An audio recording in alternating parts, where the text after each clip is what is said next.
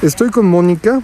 Mónica es un ser humano talentoso, es un ser humano creativo, pero si pudiera definir lo que la primera palabra que se me viene a la mente cuando pienso en Mónica es que es un ser humano sin miedo, es un ser humano pleno, es un ser humano que hace lo que le da la gana, lo que entra a su mente lo hace, no le importa si dicen que está bien o está mal, porque Mónica cree en Mónica.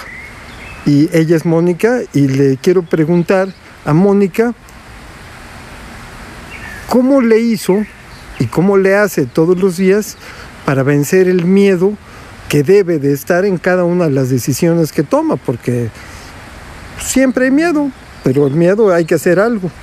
No es fácil porque yo entiendo muy bien lo que es tener miedo y lo que es tener miedo desde chica. Eh, miedo al fracaso, miedo al que no te quieran, miedo a la no aceptación, miedo al que dirán, miedo a tantas cosas, muchísimo miedo. Yo tuve muchos miedos desde que me acuerdo, desde chica. Y eso no tiene nada que ver con que tengas papás o no tengas papás o hayas nacido en una casa con dinero, sin dinero. Yo creo que tiene que ver mucho de la confianza que, que tú tengas en ti. Y no es fácil, porque siempre estamos esperando que la confianza venga de afuera, de otros lados. Y dices, bueno, ¿y cómo saco la confianza dentro de mí? Yo creo que las cosas las haces por dos cosas, o por amor o por miedo y pues por miedo me ha ido muy mal, la verdad. Entonces decidí un día, bueno, voy a empezar a intentarlo hacer por amor. Y por amor a, por amor a mí, por amor a mm, el propósito que yo tengo en mi vida, que es eh, salir adelante. Y salir adelante es echarle ganas con lo que hay de enfrente. O sea, no, no tenerle miedo a pedir las cosas, no tener miedo a decir yo quiero ser eso, yo quiero hacer eso, no tenerle miedo, hay que perderle un poco el miedo al que dirán, eh, que no te importe si le vas a gustar o no le vas a gustar a la gente. Yo creo que lo que es importante es que tú te empieces a dar un poquito de cariño diciendo, ¿sabes qué? Esto me gusta, esto me late, por aquí voy a intentarlo.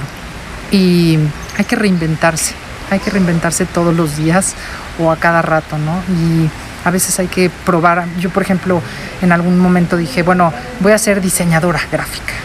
Y de repente, híjole, pues no, por ahí no me gustó, ya no, ¿sabes qué? Ahora voy a hacer, eh, ahora me voy a dedicar a la televisión, ¿no? A la producción en televisión.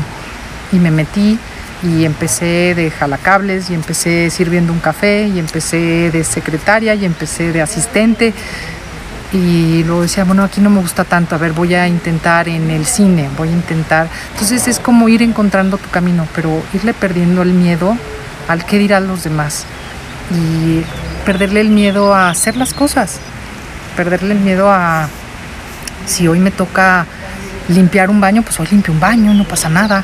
Si hoy me toca eh, hacer algo en la cocina, pues hago en la cocina. El día de mañana yo ya voy a saber lo que es mandar lo que es eh, estar a la cabeza de un equipo, porque yo ya sé lo que es limpiar un patio, limpiar un baño, limpiar una cocina, hacer de comer. O sea, cuando ya empiezas a saber hacer las cosas, entonces vas creciendo.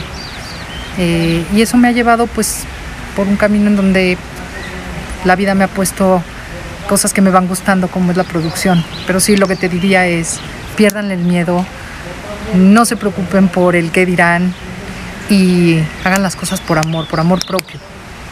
¿Okay? Ese sería mi consejo. Muchísimas gracias.